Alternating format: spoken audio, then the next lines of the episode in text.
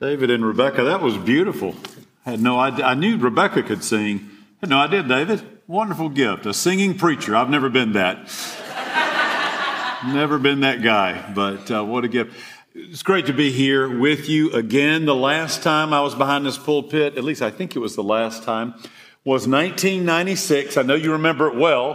1996, November. I was on the way to the Georgia Baptist Convention. It was Sunday night worship. Y'all remember those days? Sunday night worship. And actually, it was a good crowd. And the reason I was preaching here is the search committee from First Baptist Marietta needed a neutral location to hear me. And then Pastor Steve Davis graciously opened up the, uh, of course, every preacher was glad to have somebody to substitute on Sunday night, but that's another story.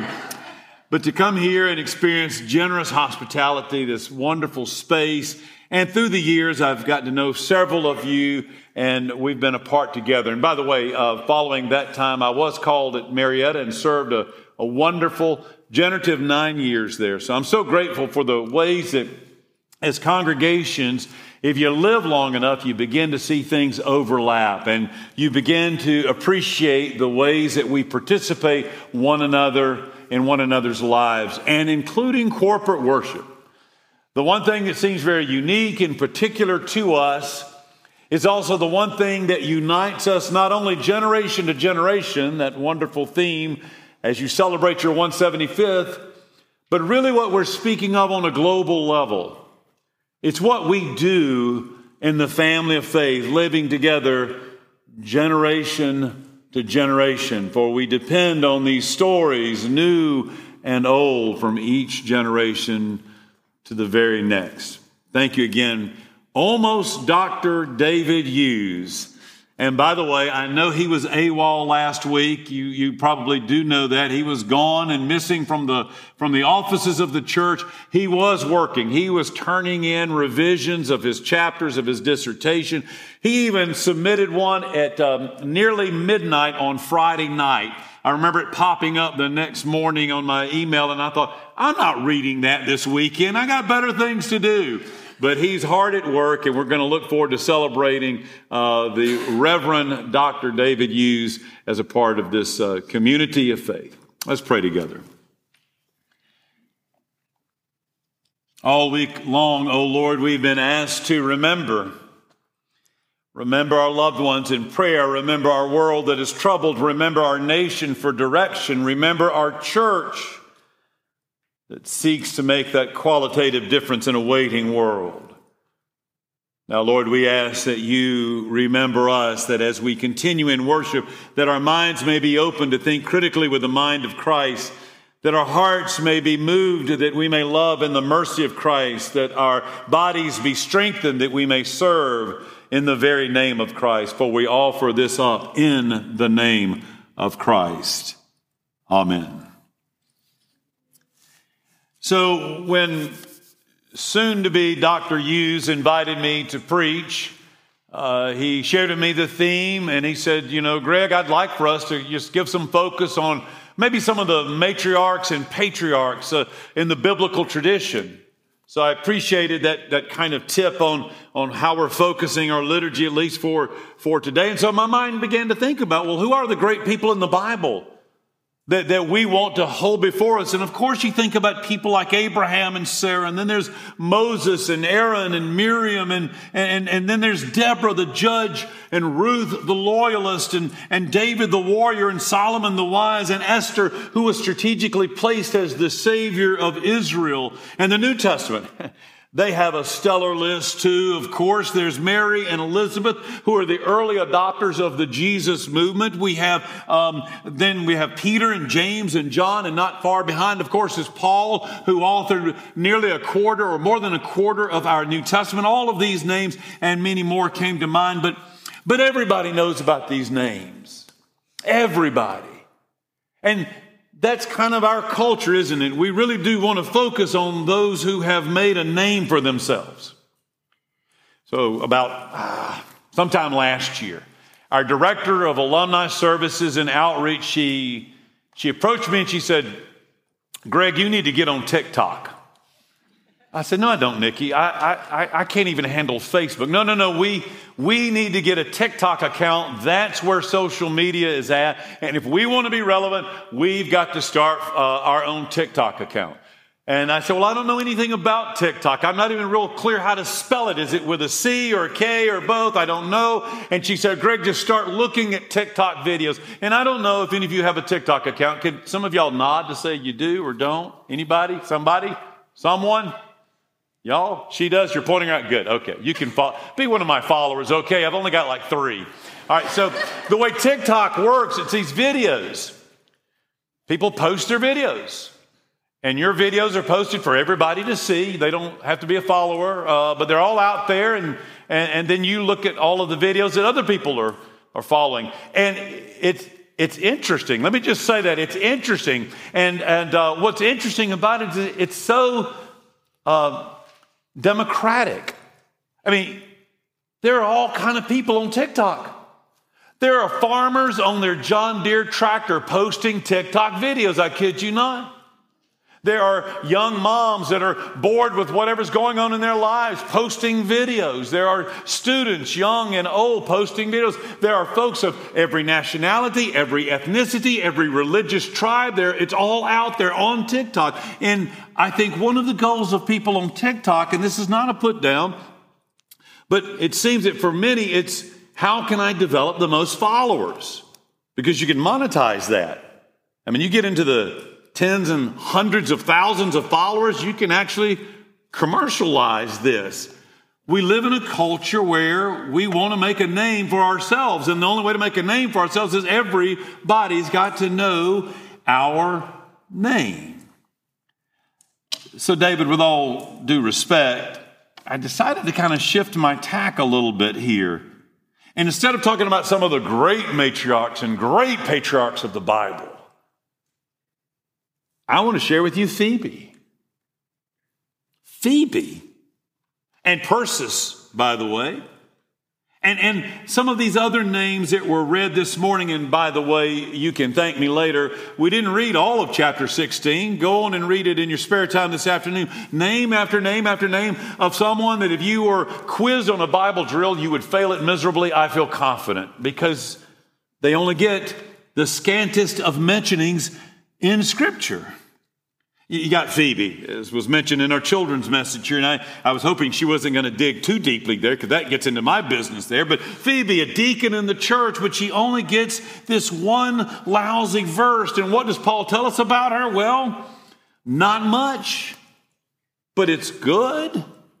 It's thought that perhaps because she headed the list, that she may have been the one entrusted to deliver the letter to Rome. So she had the trust of Paul, and she had the respect, and she was uh, heralded by Paul. Then there's Priscilla. Priscilla we know a little bit more about because we can read about her along with her husband Aquila in Romans and Acts and 1st and 2nd Corinthians, 2nd Timothy. In fact, four out of the six references of Priscilla, she's listed before her husband, which was kind of unusual in the ancient times here. We know from this text that she was kind of a tent maker, so she earned her own way in her service. And then there's Persis, which I love that name. I've never, uh, up until uh, serving in Augusta, I didn't know anyone named Persis. We had a Persis in our church, and she's only mentioned once, and all we read about her is Paul says, Greet the beloved Persis who has worked hard for the Lord. That's it. So, what does this list of uh, indistinguishable believers have to say to us this morning, this important day in this important church in the history of this important time. I think that the hope of the Christian faith rests not upon the giants of the faith, but rather it is a reminder that we are part of the greater community of unknowns. Out of 27 names in this chapter, 23 are only mentioned one time. That's it. And Paul commits not a little bit of space by making sure he names everybody. God trusts the good news with the nameless. That may be tough for some of us to swallow when it seems the only thing we pay attention to are those that have the most followers, or those that get the billboard attention, or those that get all of the limelight. Indeed, preachers are not immune from that either. David, I know you know that all too well. There are pastors that are known for their expensive collection of sneakers as they displays them in YouTube videos and such. We are an American idolatry culture after all. When I was a senior in high school, um, I received a letter in the mail that said something like this Congratulations, you have been selected as one of the great who's who in high schools. I thought, what? Me? From Eatonton, Georgia, born and raised on a dairy farm? I must be somebody. And so for $50, I sent to them and received a book that had my name in it. My goodness, I must be something now, I didn't know then what I know now that nobody reads that book of who's who among high school students. But nevertheless, I kept it proudly on my resume for a number of years. Everybody wants to feel like they are somebody. But you see, the life about, uh, the, you see, life is not about celebrities or, or culture or the celebrities of commerce or even celebrities of the church. You have a place on God's who's who list. You are needed. You are important. You are special in God's economy, not because of talent or fame or popularity or intelligence, not, but because the family of God is primarily popula- populated with the unknown and the unheralded. We are part of this community of unknowns. We're part of this community of underdogs. Now, I, I, couldn't hear David's introduction. We were outside and I was talking to Maggie because I can't believe that Maggie's 10 years old. That was just kind of flooring me that words were coming out of her mouth because she was just a baby when, when, when I, I knew her here. But anyway, I'm, uh, I don't know what David said about me, but one of the things he could have said about me is this guy knows nothing about sports which is true. I don't keep up with any sports team, so I don't have loyalties one way or the other. My wife, she's a sports fan. She follows everything. And I'll walk into the living room and she'll, she'll, she's watching Quidditch or something. I don't know. And I'll say, well, who are you pulling for? And she goes, well, I don't really uh, have a favorite team, so I'm going to pull for the underdog. My wife loves to pull for the underdog.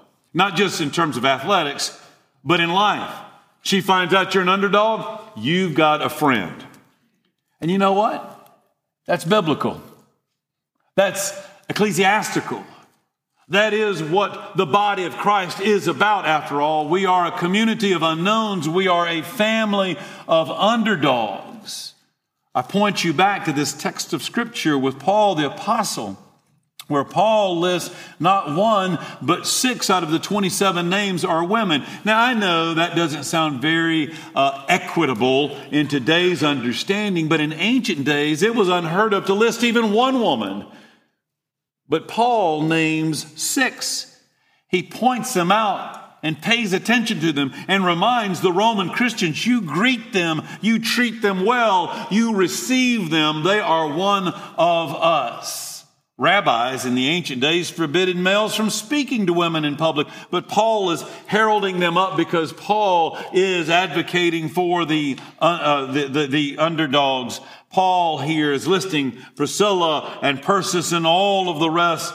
And, and, and, and these are the women, these are the reminders that this is what the community like First Baptist Carrollton is to be about. The biography is about a family of those who are part of God's stories as the unknown and as the underdog. It's like the John Prine sign, John Prine sings, no, we're not the jet set. We're the old Chevrolet set but ain't we got love? That could be the theme song of the early church, and I say the contemporary church. Not all belong to the esteemed and powerful. Not all belong to the important shakers and movers. The good news is not really concerned about any of that anyway. It's made up of a family of underdogs, the outcasts of society, the marginalized of culture, the ones who usually don't get a voice, and the ones whose opinions are rarely regarded. Now, I know how it is in church. I don't want to speak for First Baptist Carrollton, but I was a pastor for 27 years, so I know how it has felt like in my experience. Sunday morning comes and you have that special visitor come to church. Maybe the mayor, it may be someone running for office in the state, it may be a big wig in cultural terms, and everybody turns to the preacher and say, Now you know, so and so's here this morning. They want you to know that we got someone special in our midst, and you better behave yourself.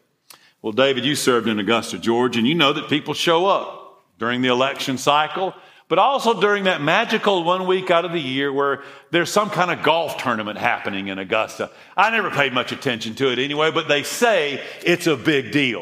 All right. So one particular Sunday, the Sunday uh, for the start of Masters Week, folks are coming in, and you always have visitors during Masters Week on those parallel Sundays. And, and sure enough, this fella came up to me, knew he was a visitor, wearing a golf shirt, looked kind of nice, khakis, and we shook hands. He introduced himself by name, and I said, Well, it's good to have you here. I, I guess you're visiting from out of town. He said, I am. I, I live in Florida. I said, Well, good. Well, welcome. We're glad that you're here. Hope you come back. And as he was about to walk away, I said, Now, by the way, are you going to be able to get out to the course this week? He said, Well, I sure intend to. I said, Great. Once again, hope you come back next time you're in town. About that time, the youth minister, it wasn't David Hughes, the youth minister came up to me and he said, do you know who that was? I said, Yeah, it was a visitor. Seemed like a nice guy.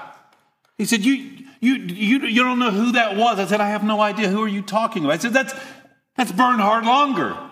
And I just went, All right, Bernhard Langer. Now, some of y'all may not know Bernhard Langer, but he is a pretty well known golfer and was playing the tournament. And he chose to be in church with us before all of the events unfolded. Now, he is a, a great guy, at least from what I could tell here.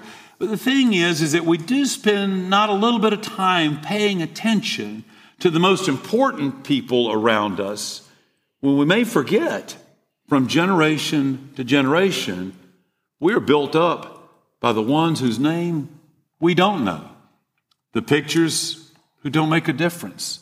It's been true of this church 100, for 175 years and good Lord willing, 175 years from now, it will still be true.